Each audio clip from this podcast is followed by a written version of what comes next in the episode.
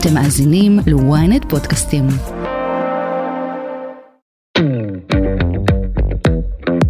מחקר של אה, שיר אציל מהאוניברסיטה העברית בירושלים, מפסיכולוגיה.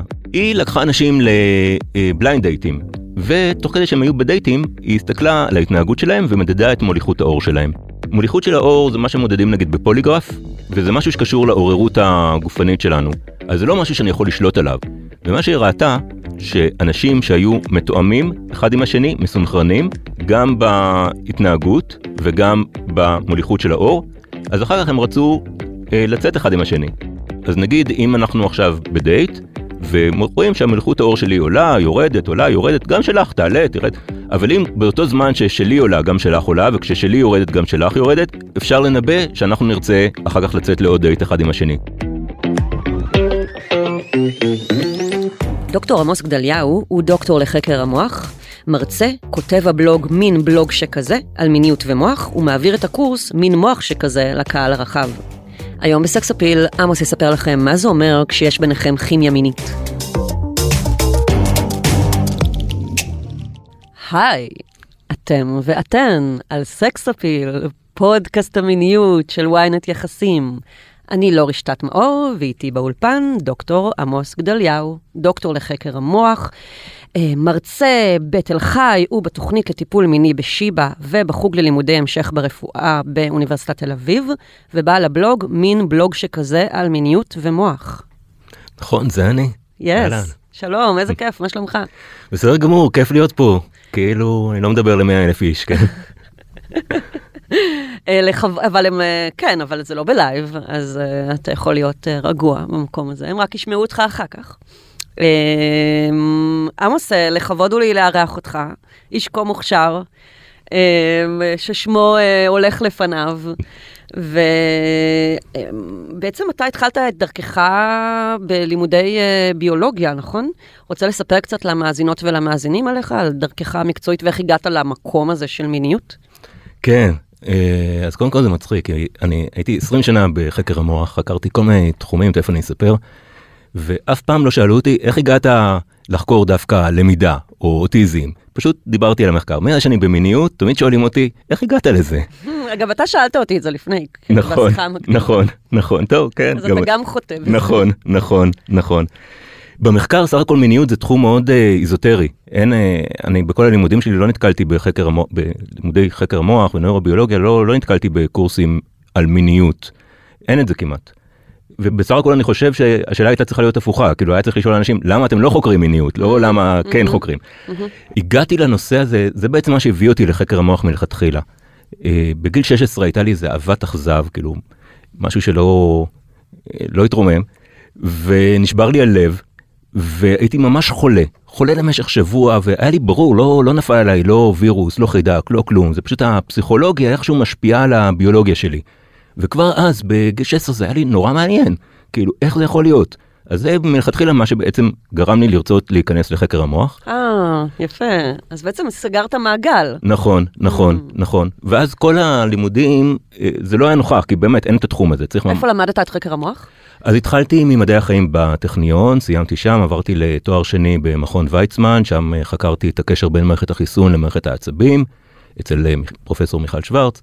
המשכתי לדוקטורט בהתפתחות, על התפתחות המוח, על איזושהי מחלה נוראית שהמוח לא מתפתח טוב, אה, אצל פרופסור אורלי ריינר, ואחר כך המשכתי לפוסט דוקטורט ב-UCLA, University of California, לוס אנג'לס, שם הסתכלתי איך הרשת העצבית משתנה בעקבות למידה, ואיך מוטציה שגורמת לאוטיזם, איך היא משנה את הקשרים בין אה, תאי העצב, ואיך עזרתי לאוניברסיטת תל אביב, ושם אה, הצטרפתי למעבדה של פבלו ברינדר, והסתכלנו על זרימת הדם במוח בהקשר של דמנציה, וזה הכל באמת נושאים מרתקים. אבל... מאוד, וחשובים. נכון, נכון.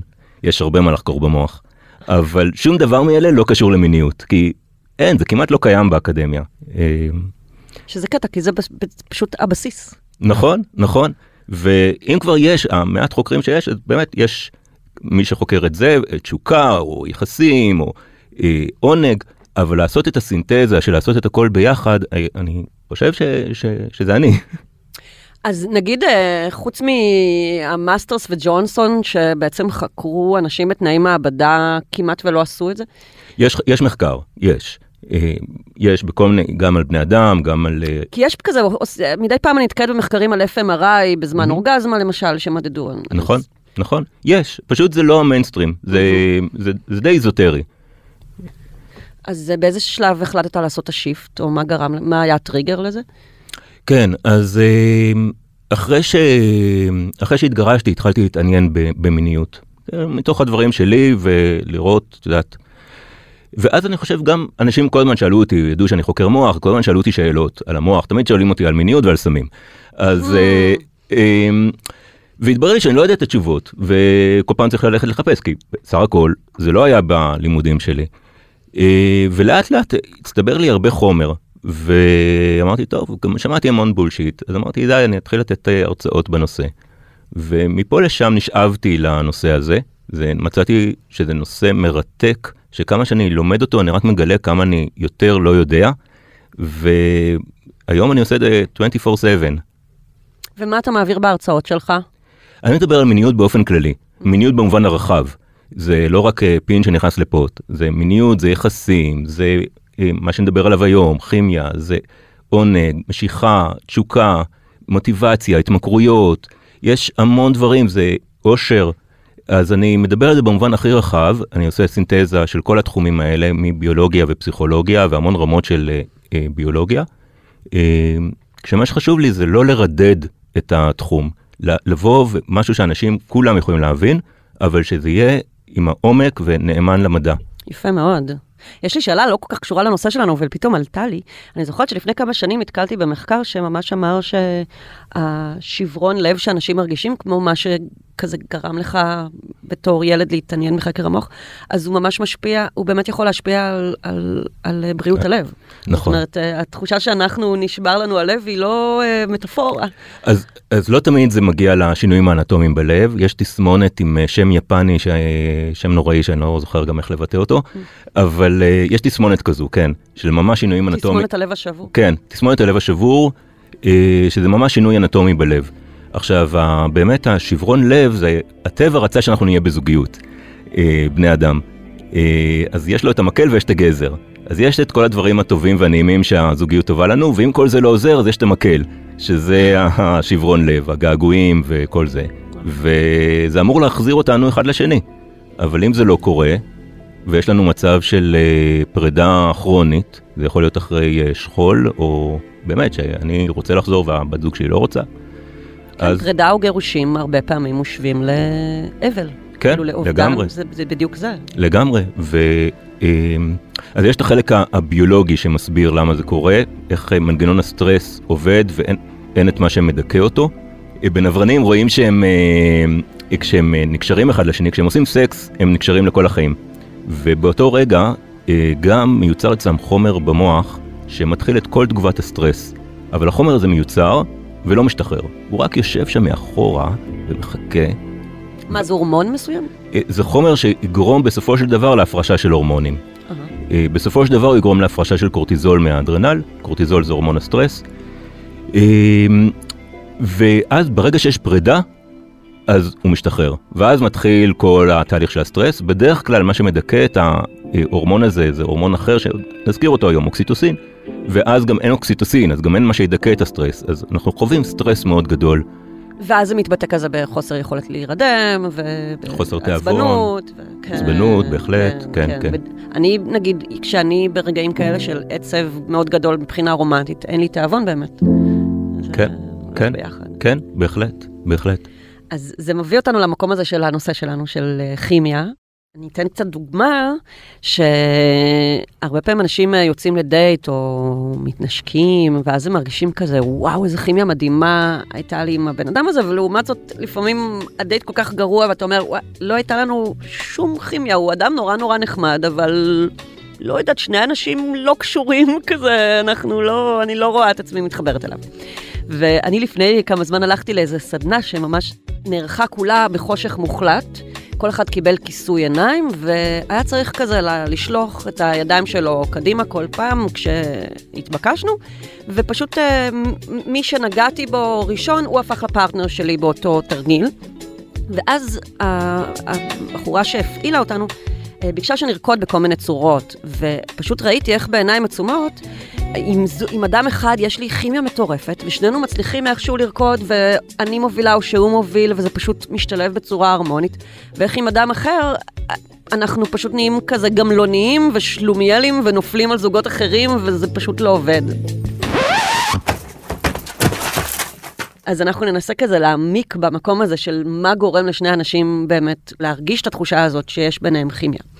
Um, אתה כתבת על זה בעצם uh, גם פוסט בבלוג שלך, uh, ואתה מספר שם שבעצם, כאילו, רוב היונקים הם לא מייצרים ביחד קשר זוגי, נכון? רק חמישה אחוז מהיונקים נכון. שביניהם בני אדם. נכון. אתה יכול להסביר למה הכוונה?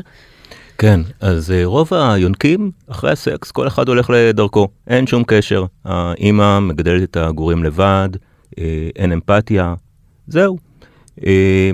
אנחנו, בני אדם, אנחנו יוצרים קשר. זה לאו דווקא קשר אחד לכל החיים, לאו דווקא בלעדיות מינית, אבל יש לנו קשר, יש קשר בין אישי.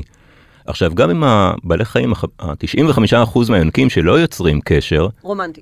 רומנטי, אז הם כן יוצרים קשר אמהי, כאילו בהגדרה, יונקים. והאימא מטפלת בצאצאים, היא נקשרת אליהם, היא שומרת עליהם, מניקה אותם, אז יש קשר. אז, אמ, אז יש לנו כבר משהו באבולוציה שהיה קיים, שמקשר שני פרטים אחד לשני. מה, מה המטרה של הקשר הזה באמת? אה, המת- מבחינה אבולוציונית, כאילו. המטרה הייתה באמת שהאימא תדאג לצאצאים. שהם לא יהיו לבד בעולם. נכון, עכשיו זה לשני הכיוונים. קודם כל, הצאצאים יודעים שכשהם בסטרס, יבואו לטפל בהם. והאימא, היא באה לטפל בהם, היא שומעת עליהם, אז זה משני הכיוונים. עכשיו, אה, אז זו מערכת מאוד קדומה של היקשרות, התקשרות. ואז השאלה, איך זה באמת קורה? אז הסיפור בעצם מתחיל ב-1980, אה, פרופסור סו קרטר ילדה את הבן הבכור שלה. והיא מה היא עשתה? כאילו, אה, פרופסורית, למה היא הייתה? חקרה נברנים. אה. coincidence כזה. אה, וידעו שאוקסיטוסין זה חומר שגורם, מחיש את ה... מזרז את הלידה, הוא מכווץ את הנרתיק ואת הרחם ודוחף את העובר החוצה. ואז כשהיא הייתה בזמן הלידה מוצפת באוקסיטוסין, פתאום היה לה רעיון שאולי האוקסיטוסין גם גורם לקשר האמהי. היא הרגישה את עצמה בטריפ כזה, היא הייתה באופוריה. היום יודעים שזה גם נקרא הורמון אהבה בעצם, אבל אז לא. אז, אז הוא לא הורמון אהבה. אה. אני אגיד את זה פעמיים. אה, אוקסיטוסין הוא אוקיי. לא הורמון אהבה, אה, הוא לא הורמון אהבה. אה, אתה שובר פה מיתוס. לגמרי, אוקיי. לגמרי. זה לא, זה לא נכון. אה, זה מיתוס מאוד מאוד נפוץ. אז הרעיון שלה היה שבאמת אה, האוקסיטוסין לא רק אה, דוחף את העובר החוצה, הוא גם יוצר את הקשר האמהי. וממש לפני, אה, וכבר היו, מאז, כבר היו המון עדויות שמראות שזה נכון. אני, אני אספר עכשיו על אה, מחקר אחד בתור דוגמה, שבאמת מראה שזה ככה, אה, מחקר שהופיע בנייצ'ר, עיתון מדעי מעולה, אה, לפני אה, שנתיים, של רוברט פרומקי מ-NYU. אז הוא לקח אה, חולדות, וחולדות הן לא יוצרות קשר זוגי, אבל יש קשר אמהי. ובדרך כלל יש להם קן, שבו הגורים נמצאים, והאימא אה, מניקה אותם, מחממת אותם, אה, והגורים, כמו גורים, כשהם מתחילים אה, לדעת לזחול, אז הם זוחלים החוצה מהקן והולכים לאיבוד, ואז הם לא יודעים מה לעשות, והם מתחילים לבכות והם נורא מסכנים. והאימא שומעת את הבכי, הולכת, מחפשת אותם, מוצאת אותם, ומחזירה אותם לקן. זה ההתנהגות האימהית. אבל אם לוקחים אה, בתולות, חולדות בתולות, ושמים אותן אה, באותו כלוב, הן שומעות את הבכי של הגורים שהלכו לאיבוד, ואותן, הבכי הזה רק מעצבן. וזה זה לא הילדים שלהם. לא של... כן, אותה, הם לא יודעות מה לעשות עם זה, הם, אבל להם... גם אנשים, גם בני אדם, יאהבו את הילדים שלהם ולא יסבלו את שאר הילדים בגן, נגיד, כן? אז, אמ, אז לפחות בקטע, ב- אצל החולדות, האימא מלמדת את הבתולות איך להתנהג לגורים האלה שהלכו לאיבוד. אה, בהתחלה הבתולות, אם הם בלי הדרכה, הם פשוט יעשו איזה ארוחת צהריים. אה, אז האימא מראה להם לא, זה גור, לוקחים אותו, מפה שמים אותו בקן. לא, לא אוכלים אותו. אה, והן לומדות, לוקח להם יומיים שלושה, הן לומדות, ואז אחר כך הם יחזירו את הגורים לקן. אז יש לנו משהו שאפשר למדוד איתו התנהגות אמהית. ומה מתברר? אפשר, במקום שהאימא תלמד אותם וכל זה, אפשר לתת לבתולות אוקסיטוסין, והוא. ואז זה גורם להם לבוא אל הגורים האלה ולהחזיר אותם לקן, אה, וכאילו, התחלנו את ההתנהגות האמהית אצלן בעזרת האוקסיטוסין הזה. אז זה, אז זה דוגמה באמת למה, למה אני מתכוון. סך הכל זה מדהים, כי באמת זו התנהגות מאוד מאוד מורכבת, לחשוב שחומר אחד יגרום למשהו כזה, זה מדהים. אוקיי, ואיך זה מתקשר לבני אדם? כן, בדיוק. עכשיו, כל הקונספט היה שההתקשרות להורים היא בעצם משהו מאוד מאוד מורכב. ואם כבר האבולוציה פתרה את זה פעם אחת והצליחה פעם אחת ליצור קשר בין אימא לצאצא, ואחר כך היא רוצה לקשור בני זוג אחד לשני או ליצור קשר אבהי, אז היא לא תתחיל עכשיו את כל הסיפור מחדש. יש כבר משהו שעובד, עושים לו איזה כמה טוויצ'ים קטנים, ומשתמשים לו, עושים לו ריפרפסינג. כאילו, ועכשיו משתמשים במה שיוצר קשר, במקום לקשר אמהי, לקשר זוגי ולקשר אבהי. אז הרעיון היה שאם נחקור את הביולוגיה של הקשר ההורי, אנחנו נוכל ללמוד גם על הקשר הזוגי. אמ, עכשיו, אז באמת יש לזה שני רבדים, יש את הרובד הפסיכולוגי ויש את הרובד הביולוגי. אז, אמ, אז מבחינה, הרעיון המקורי כבר של סו קרטר היה ש, אמ, שבאמת האוקסיטוסין לא משתחרר רק בלידה, הוא משתחרר גם בזמן סקס, וכמו שבזמן הלידה אמא מפתחת, מפתחת את הקשר האמהי לצאצא, אז בזמן הסקס אנחנו נקשרים אחד לשני, כל המעורבים, ונוצר הקשר הזוגי. אז זה היה הרעיון. מה שקרה שעם הנברנים פשוט היה פוקס, כי יש כל מיני סוגי נברנים, והם באים, יש סוג נברנים שיוצר קשר זוגי, אחרי הסקס, זהו, הם לכל החיים ביחד, ויש נברנים שהם מכל בחינה שהיא אותו דבר בדיוק, אבל הם לא יוצרים קשר זוגי. ואז סו קרטר הכירה את זה, אז היא אמרה... אולי יש מונוגמים ולא מונוגמים. בדיוק, בדיוק, בדיוק. אה, זה בדיוק הרעיון. אה, זה נקרא מונוגמיה חברתית, לא מונוגמיה מינית. אה, מונוגמיה מינית שזה אקסקלוסיבי, פרטנר אחד לכל החיים, זה משהו מאוד מאוד מאוד, אני אגיד עוד מאוד, נדיר בטבע, כמעט לא קורה. אה, גם הנברנים האלה שהם כאילו ה poster boy של מונוגמיה, אה, חלק מהם, אם הם מתרחקים מהקן, נגיד זכר הולך לחפש אוכל והוא רחוק, ופתאום הוא פוגש נברנית שהיא לא בהיריון והיא לא עם אף אחד, הם בהחלט יזדווגו. אה, אוקיי. אבל אחר כך הוא יחזור לקן, לנברנית שלו. העיקר זה שיש קשר. הוא יש לו נברנית שלו, הוא קשור אליה. אמ, אז היה לה את השני סוגי נברנים האלה, שמאפשר, זה כאילו הניסוי האידיאלי שהטבע נתן לנו. שני סוגי נברנים, הכל אותו דבר, חוץ ממה שאנחנו רוצים לבדוק. אז אפשר היה להסת... היא ניחשה שאוקסיטוסין זה ההבדל, ובאמת אה, מצאה שהנברנים שיוצרים קשר, במקום להזדווג אפשר לתת להם אוקסיטוסין, ובום, הם אה, נקשרים אחד לשני. או אוקסיטוסין או עוד חומר דומה. זה כבר מדלגים על השלב הזה, של ההזדווגות. של ההזדווגות, מי צריך להזדווג בכלל, מה? כן. אבל, אבל כשהיא שמה את האוקסיטוסין על הנברנים שלא יוצרים קשר זוגי, הם עדיין לא יצרו קשר זוגי. אה, וואלה, זה לא עזר להם. זה לא עזר. אז, ומה ההסבר של זה? זהו, אז התברר ש...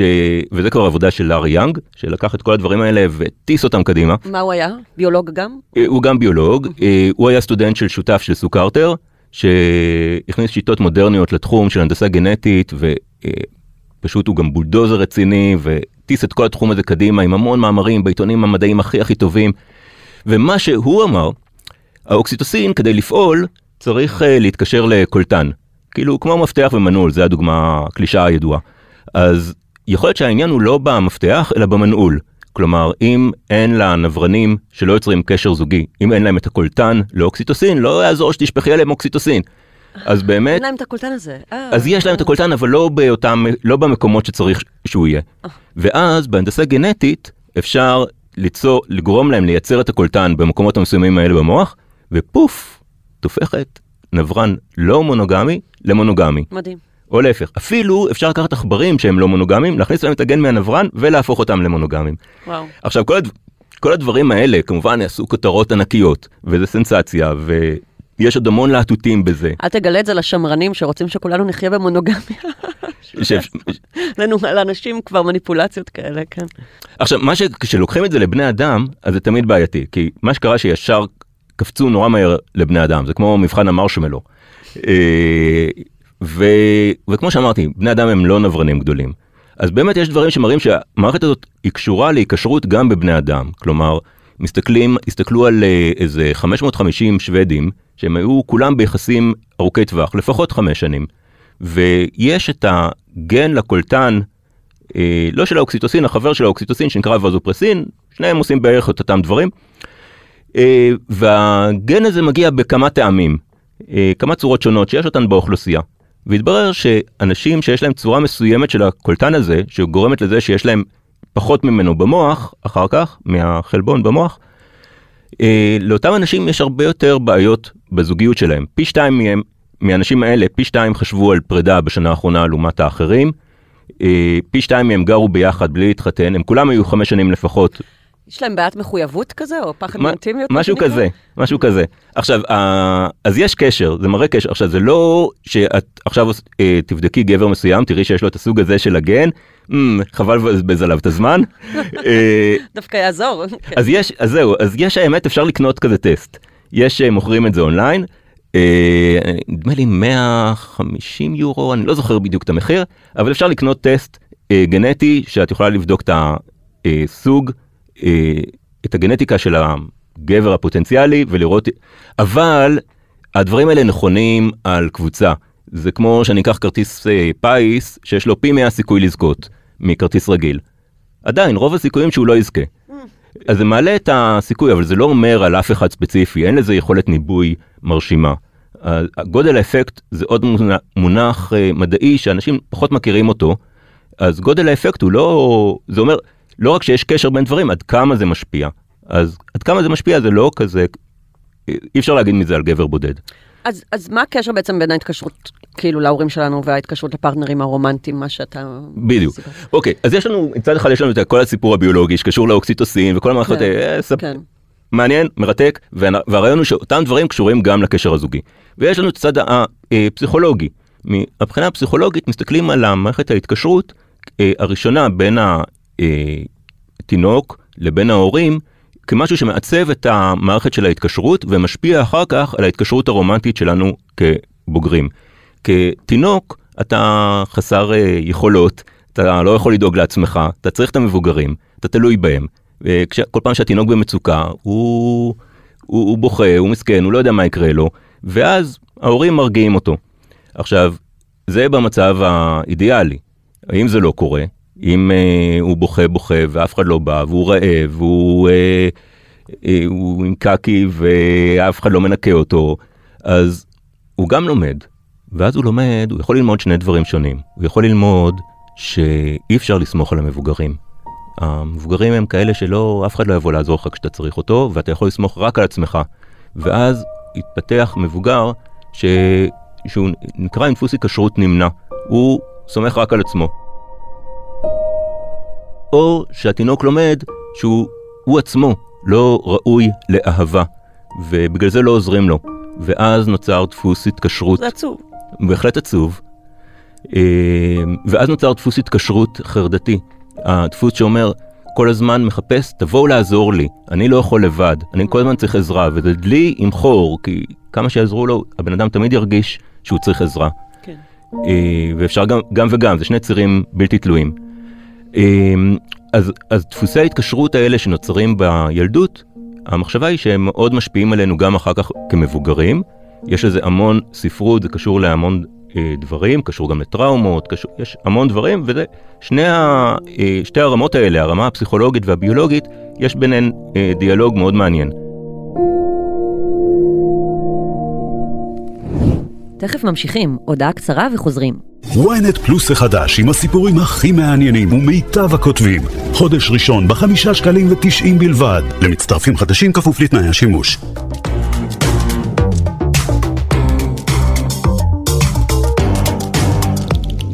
אתה מדבר על עוד בסיס, בעצם גם הסינכרון. נכון, איך נכון. זה מתקשר לזה? או, אז, אז אמרתי, סוג קרטר היה לה ניחוש, האוקסיטוסין. בזמנו לא היה אפשר לבדוק את כל הגנים וזה, היום יש גם אפשרות, כבר עשו לפני כמה שנים, באמת אה, אה, סריקה על כל הגנים, לראות את כל ההבדלים, אבל סיפור אחר. אז זה היה ניחוש אחד, יש כל מיני אפשרויות להסביר באמת את הקשר הזוגי, הקשר האמהי, אבל אה, יש עוד משהו, אה, עוד ניחוש. אה, משהו שרואים אותו גם בין הורים וילדים וגם בין בני זוג, וזה הסינכרון. עכשיו, אה, הסינכרון הוא, אה, גם כן יש לו שתי רמות, ביולוגית ופסיכולוגית.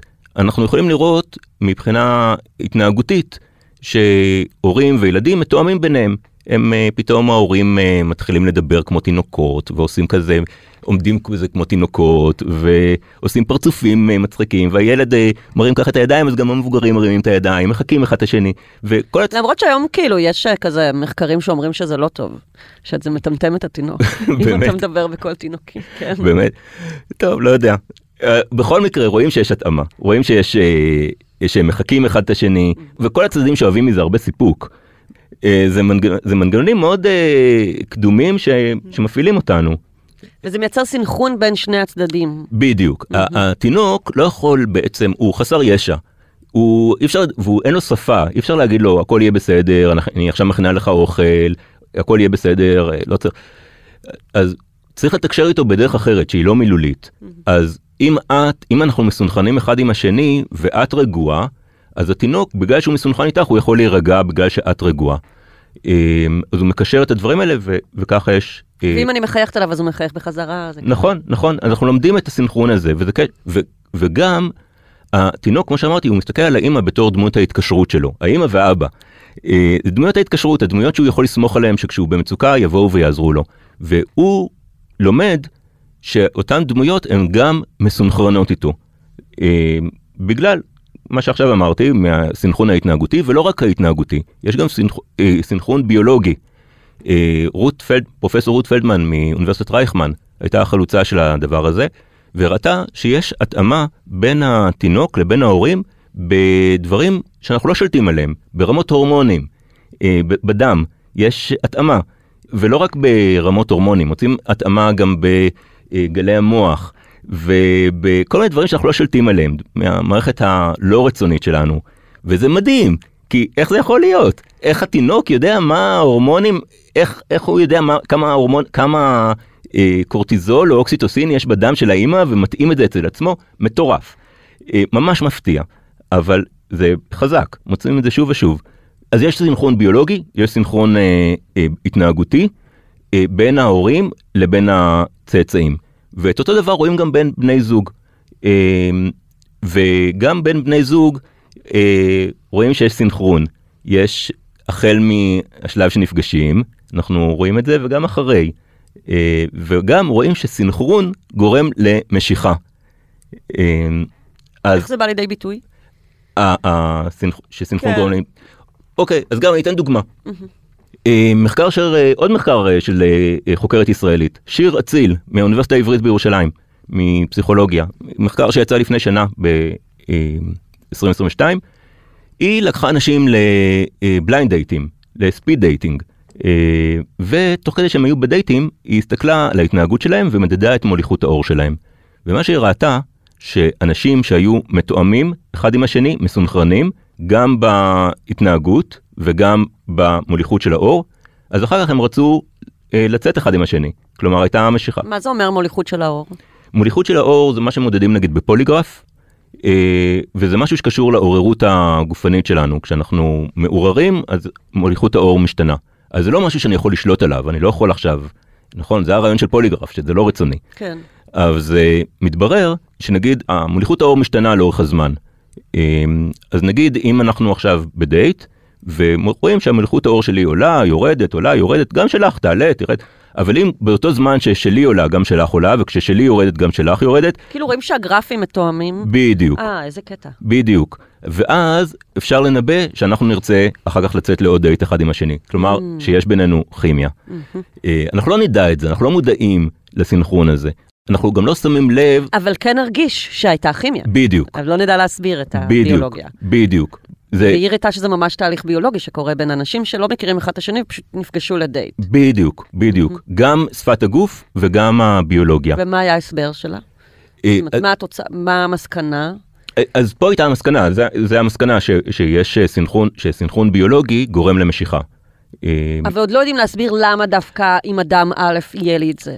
אה, אז לא, אבל אני, קודם כל, אז פה נכנס, נכנס, ה, נכנס הרעיון שלי, ההצעה שלי, שמאחר שבתור אה, תינוקות אנחנו למדנו שדמויות ההתקשרות מסונכרנות איתנו, אז הלמידה הזאת נשארת אצלנו. אנחנו גם כן לא מודעים לזה, אבל מבחינת התינוק, מי שמסונכרן איתי, זה דמות התמיכה שלי. ואז כשאנחנו מבוגרים, ואנחנו פתאום, אני רואה מישהו שמסונכרן איתי והוא מתאים פוטנציאלית להיות בן זוג או בת זוג, אז אני ישר אומר, אה, ah, הנה, היא מסונכרנת איתי והיא מתאימה להיות דמות תמיכה שלי, וזה בתת מודע, ובמודע אני פשוט מרגיש את המשיכה. בגלל אותה למידה של הילדות, שמי שמסונכרן איתי, הוא זה שיתמוך איתי. אז אני בעצם משחזרת בדייט את אותה חוויית ילדות שהייתה לי עם דמות ההיקשרות שהייתה. במובן מסוים, כן, כן. אז זה, זה, זה ההנחה, אני לא יודע אם זה נכון או לא. זה, זה התיאוריה. זה, זה, זה, כן, ספקולציה שלי. כן. מה שאנחנו כן יודעים, שהדברים קורים. כלומר, אה, לא רק המחקר של שיר אציל, יש גם עוד מחקר של גורית בירנבאום מאוניברסיטת רייכמן שמראה את זה, ועוד הרבה... מה היא הראתה? גם כן. עכשיו, היא אפילו לקחה את זה לעוד שלב, ולא רק אה, הסתכלה על דברים שקורים, אלא גם גרמה להם. כלומר, היא גרמה לסינכרון בין אנשים. יצרה מניפולציה של סינכרון. בדיוק, mm-hmm. בדיוק. איך עשתה את זה? היא פשוט אמרה להם, אה, נגיד, לנסוע על אופניים, כאילו בחדר, כמו שנוסעים על אופניים בחדר כושר, אז נתנה להם לנסוע, להפעיל ככה אופניים, או כשהם מסונכנים או כשהם לא מסונכנים, ואחר כך בדקה את רמת הקרבה ביניהם. ואנשים שהיו, שעשו פעולות מוטוריות מסונכנות, אחר כך הם אמרו שהם יותר, uh, מרגישים יותר קרבה. כאילו באותו קצב הם רכבו? או באותו קצב או לא באותו קצב. Aha. אז כשרוכבים באותו קצב זה יוצר הרגשה של קרבה. עכשיו, זה הסינכרון נראה שהוא קורה בכל אינטראקציה חברתית. המקרה של משיכה מינית הוא מקרה פרטי. כלומר, אם יש אה, סיכוי שאנחנו, כאילו, את באופן פוטנציאלי בת זוג בשבילי, ואנחנו מסונכנים, אני אמשך. אבל אם את, אה, נגיד אני נמשך לבנים, נגיד, אה, ואת אה, מסונכנת איתי, אז זה לא יקרה. אז אני אגיד, אה, איזה נחמדה. אה, נהיה כיף. כזה אולי חברים טובים. בדיוק, בדיוק. Mm-hmm. אבל אם יש אפשרות אה, לחיבור מיני ואנחנו מסונכנים, אני אגיד, אה, איזה יופי. וואי, עכשיו איך אני גורם ללורי לבוא איתי לקפה אחרי השידור. אני יכולה להגיד לך שבאמת במיניות, לפעמים יש סקסים, בדרך כלל אומרים שהמיניות עם אדם בפעם הראשונה היא לא הכי טובה, כי עוד לא מכירים מספיק אחד את השני ומה כל אחד אוהב, אבל לפעמים יש מין ראשוני והוא מטורף. כאילו, ו- וכזה, שנינו מסונכרנים בלי להכיר לגמרי אחד את השני. והתחושה היא מאוד נשגבת, כי זה כזה, וואו, אני לא, אנחנו, הוא עוד לא מכיר מה אני אוהבת, והוא ידע בדיוק, כזה, שנינו ידענו כל אחד מה, איך לעשות ומה מה להפעיל, איך להפעיל את הצד השני. אני חושב שזה אפילו לא במחשבה שאני אומר, יואו, כאילו, בלי השיפוט, זה פשוט הרגשה. של חיבור, של uh, התמוססות הגבולות, ככל שיש יותר סינכרון, ו, וזה סינכרון מאוד חזק, אה, אז יש יותר הרגשה של אה, מיזוג, התמזגות עם הבן אדם השני, וזו הרגשה מאוד טובה. לגמרי. עכשיו, זה קורה לא רק בסקס, גם uh, בקבוצות. אם נגיד uh, שחקנים באימפרוביזציה, הם uh, מאוד מתואמים אחד עם השני, והם uh, לא חושבים, הם פשוט, זה קורה. אז גם כן יש להם את אותה הרגשה של התמוססות הגבולות האישיים, של flow, וזו הרגשה מאוד טובה. ושל נוכחות ברגע שהיא רק... שהיא לגמרי. בפנים, לג... לחלוטין. לגמרי, לגמרי. אז ב, גם כן באחד המחקרים, כשמסתכלים, אנחנו, יש לנו נטייה מאוד שטבועה בנו, שבערך חצי מהזמן אנחנו לא פה. אנחנו מפליגים במחשבות לעתיד, לעבר, לכל מיני מקומות. כן. והפעילות שעושים את זה הכי פחות, זה ביחסי מין. אז זה המאמר של אה, דן גילברט. שהראה שבערך אה, בחצי מהזמן אה, אנשים נמצאים במקום אחר, נודדים במחשבות לעבר, לעתיד, לשיפוטים, ואז בדרך כלל הם גם פחות, פחות טוב להם, הם יותר עצובים. אפשר להבין, כן. כן, זה מאוד קשור לכל המיינדפולנס וכל הדברים האלה שהתפתחו אחר כך. זה היה מאמר בסיינס ב-2010. Mm-hmm. אמ, דרך אגב הטכניקה שהוא עשה הייתה גם כן מגניבה הוא נתן לאנשים אפליקציה לטלפון שצפצפה להם בזמנים אה, מקריים במהלך היום וכל פעם הם ניגשו לטלפון ואמרו מה הם עושים באותו רגע ועל מה הם חושבים ומה מה ההרגשה שלהם. וככה הוא היה יכול לכמת את כל הדברים בזמן אמיתי לא מה עשית אתמול ואיך הרגשת כי אז את יודעת לגמרי יש הטיות. אבל מי שבאמת אה, אני נגיד מתרגלת מיינדפולנס אז אני שמה לב עם התרגול לאן המוח שלי רץ, כאילו, וגם מלמדים אותך כזה להגיד מתי זה כזה memory ומתי זה plan, כאילו, מתי, מתי המחשבה היא עתידית, כאילו, אתה, או יש לי אה, להכין, להכין משהו לעבודה, או מתי זה כזה לי זיכרון באיזשהו משהו, אבל באמת גם מיניות טובה היא המיניות שאתה ברגע, ואתה שוכח מכל המחשבות האחרות, ואתה רק... מתמקד בעונג ובתחושות שעולות לך בגוף באותו, באותו הזמן. ואז זה בעצם הסינכרון הזה עם הצד השני. לגמרי. אז אם אני רוצה בעצם, אני כזה, מישהו מוצא חן בעיניי ואני רוצה להסתנכרן איתו, אז מה יכול לעזור לי להסתנכרן עם בחור מסוים? אז קודם כל, דברים חיצוניים יכולים לעזור. מוזיקה, מוזיקה זה הדבר הכי, הכי טוב. מוזיקה יש לה קצב, מקצב, ואז גם את וגם הוא מסתנכרנים עם המקצב של המוזיקה, ואז אתם ככה דרך המוזיקה מסתנכרנים אחד עם השני. אז מוזיקה זה דבר נפלא. אה, אז אפשר לשמוע מוזיקה ביחד, אפשר ללכת להופעה, כל הדברים האלה. אה, לרקוד, לרקוד עם המוזיקה, עם הקצב, אז כאילו יש את ה... זה הכי אה, מהסנכרון. כן. כל הדברים האלה. אחר כך יש, אם אתם כבר קרובים ואתם, את רוצה להגביר את המשיכה עוד יותר, אז יש נגיד נשימה, נשימה משותפת. אז כל המסורות הטנטריות מדברות על זה. Mm. להחזיק תשע- ידיים ולנשום ביחד, להסתכל אחד לשני בעיניים, בטח זה גם עוזר מן הסתם כן. להסתנכרן. אז זהו, אז, אז סינכרון, בדרך כלל מדברים על סינכרון, זאת אומרת, לא בדרך כלל, סינכרון זה בעצם תהליך שתלוי בזמן, אה, שמשתנה. אבל יכול להיות שאנחנו עושים לזה גם איזושהי אה, הכללה, ומסינכרון אנחנו גם הולכים ל, ל, לכל דבר שדומה בין אחד לשני, גורם לנו למשיכה. כאילו, אם אמרתי שהסינכרון מזכיר לנו בת- מבפנים את דמויות ההתקשרות, ואז אנחנו נמשכים וכל זה, אז יכול להיות שבכלל אנשים דומים, אה, אנשים שדומים לנו, זה מרגיש כמו מסונכרנים איתנו. מהמם. מראש אה, כזה נחשוב שהם מסונכרנים כאן, כן. ואז אה, כל דבר של, אה, שאתם עושים דומה, אז גורם למשיכה. עכשיו נגיד אם את, את בדייט מה זה, יש. לך חתול? גם לי יש חתול. בדיוק, מה, אתה מצביע על השמאל? גם אני מצביע על השמאל. בדיוק, בדיוק. ואת יכולה לראות שאנשים בדייטים ראשונים נורא מתלהבים מהדברים האלה. עכשיו, אפשר גם, אה, אה, נגיד את בדייט עם מישהו, והוא מוצא חן בעינייך, ואת רוצה שגם את תמצאי חן בעיניו. אז נגיד יש לך את הכוס יין לפנייך, ואת יכולה, אם את, את רואה שהוא כזה מלטף את אה, כוס היין, גם את מתחילה ללטף את כוס היין, או, את, או את מה שיש מולך. את אז- הרגל. את הרגל, כאילו משהו אבל שזה יהיה אותם תנועות, אה, אה, כדי שיהיה את הסינכרון. אני יכולה לגרד בראש. כן, אם הוא מגרד בראש, אז כאילו לא... אה, כן, בקיצור שתהיה אבל את שהוא לא ההתאמה, יחשוב שאני מחקה אותו. כן. שזה יהיה כזה... שזה יהיה. אותנטי. ואז זה יכול לייצר איזשהו סנכרון בין שני ה... בדיוק. בדיוק. אה, זה מניפולציית סנכרון בעצם, אני עושה. אה, כאילו, כן, כן, כן. יש עוד דרכים לעשות מניפולציה של כזה? כן.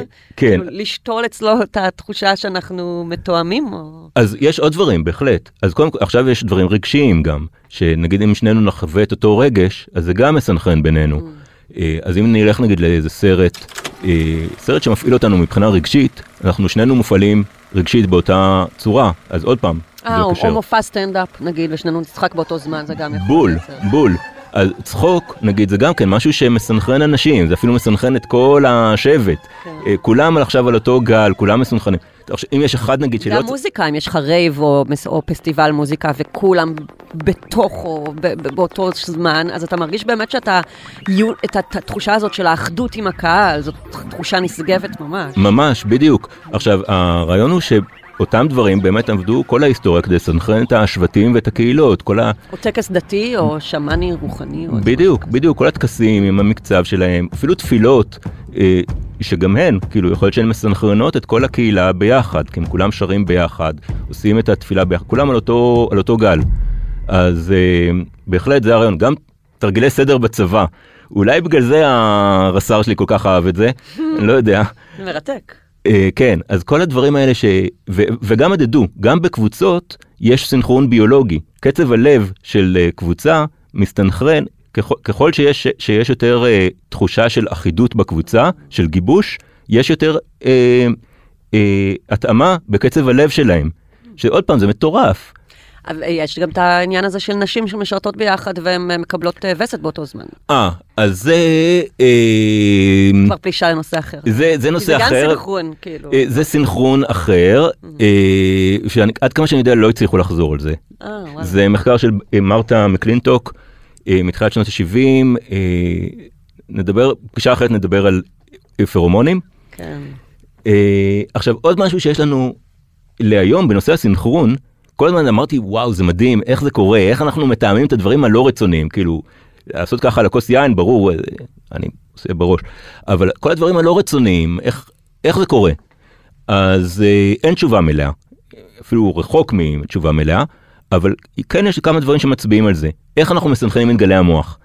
אז אה, אני אדבר עכשיו אני אזכיר שני מחקרים מ-UCLA אז במחקר אחד שהיה בסל אה, לפני שנתיים של הונג, אה, אז הם הסתכלו על עכברים, אה, והתברר שהעכברים ספונטנית, ברגע שהם אחד ליד השני בכלוב, יש ביניהם סינכרון.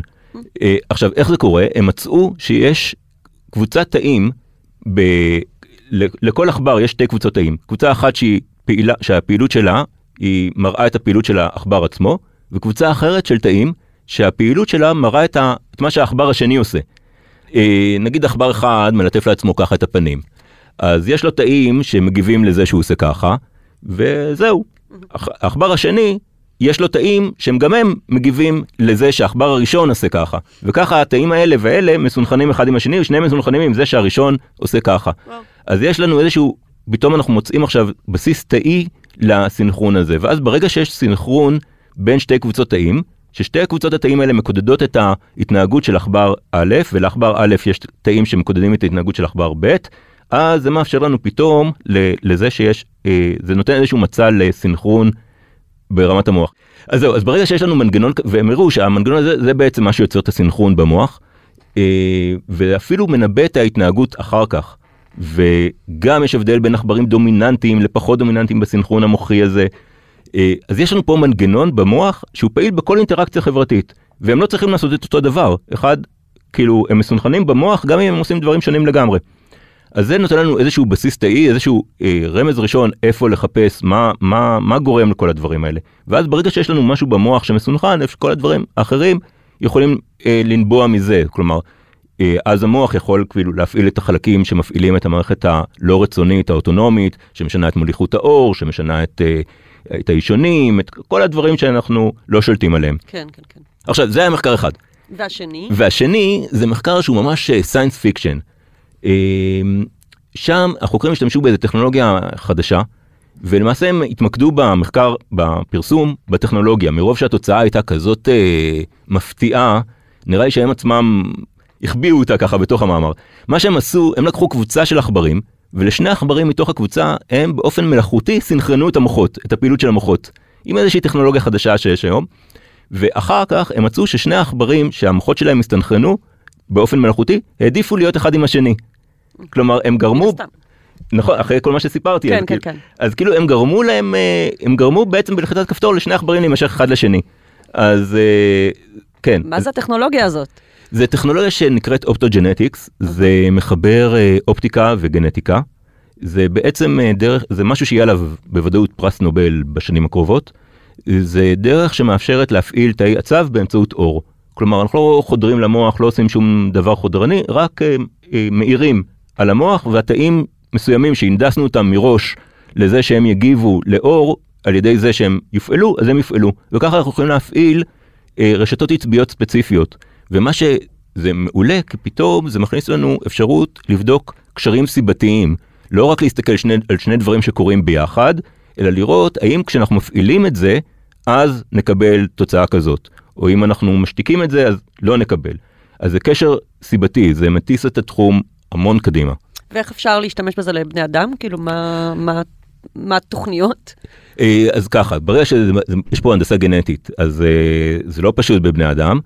אה, בעתיד, את יודעת, דברים אפשר לפתח את זה לכל מחלה, לכל דבר שאנחנו מבינים אותו, נוכל להפעיל את התאים המסוימים ולגרום למה שנרצה, אבל רחוק היום. פרה פרה. פרה פרה. דוקטור עמוס גדליהו, היה לי העונג. תודה רבה רבה. תודה לך.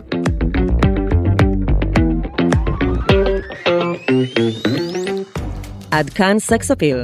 מוזמנות ומוזמנים לעקוב אחרינו בוויינט, ספוטיפיי, יוטיוב, טיק טוק, אינסטגרם או בכל אפליקציית פודקאסטים. אתם יותר ממוזמנים להצטרף לקבוצת הפייסבוק שלנו, סקס אפיל הפודקאסט, הקבוצה לדיונים, ולספר לנו מה חשבתם על הפרק. עורך הפודקאסטים הוא גיא סלם. אני לא רשתת מאור.